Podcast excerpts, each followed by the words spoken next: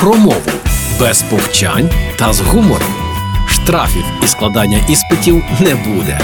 Програма Мовний патруль на Радіо Перше. Вітаю на Радіо Перше. Уже час мовного патруля. Я Лілія Краницька, і сьогодні поговоримо про комуняк і скотиняк. Так, вульгарна лексика теж є частиною української мови. У ній море експресії і емоцій. За її допомогою ми виражаємо злість, зневагу і ненависть. І такі слова теж мають назву дисфемізми.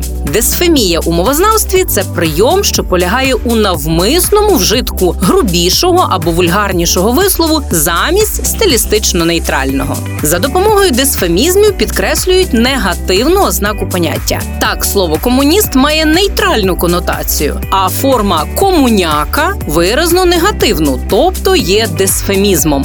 До дисфемізмів належать етнофолізми, іронічні назви етносів. Наприклад, назва московит нейтральна, а варіанти кацап або москаль, які вживають переважно в негативному контексті, дисфемізми. Дисфемію часто застосовують у політичних промовах. Відомі в Україні вислови на зразок відьма чорнорота, скотиняки, влучні приклади дисфемізмів. І власне скотиняки було чи не улюблене звертання до колег депутатів у лідера радикалів Олега Ляшка у 2017-му до провладної коаліції. Він звертався так. Ви гірше Януковича, скотиняки.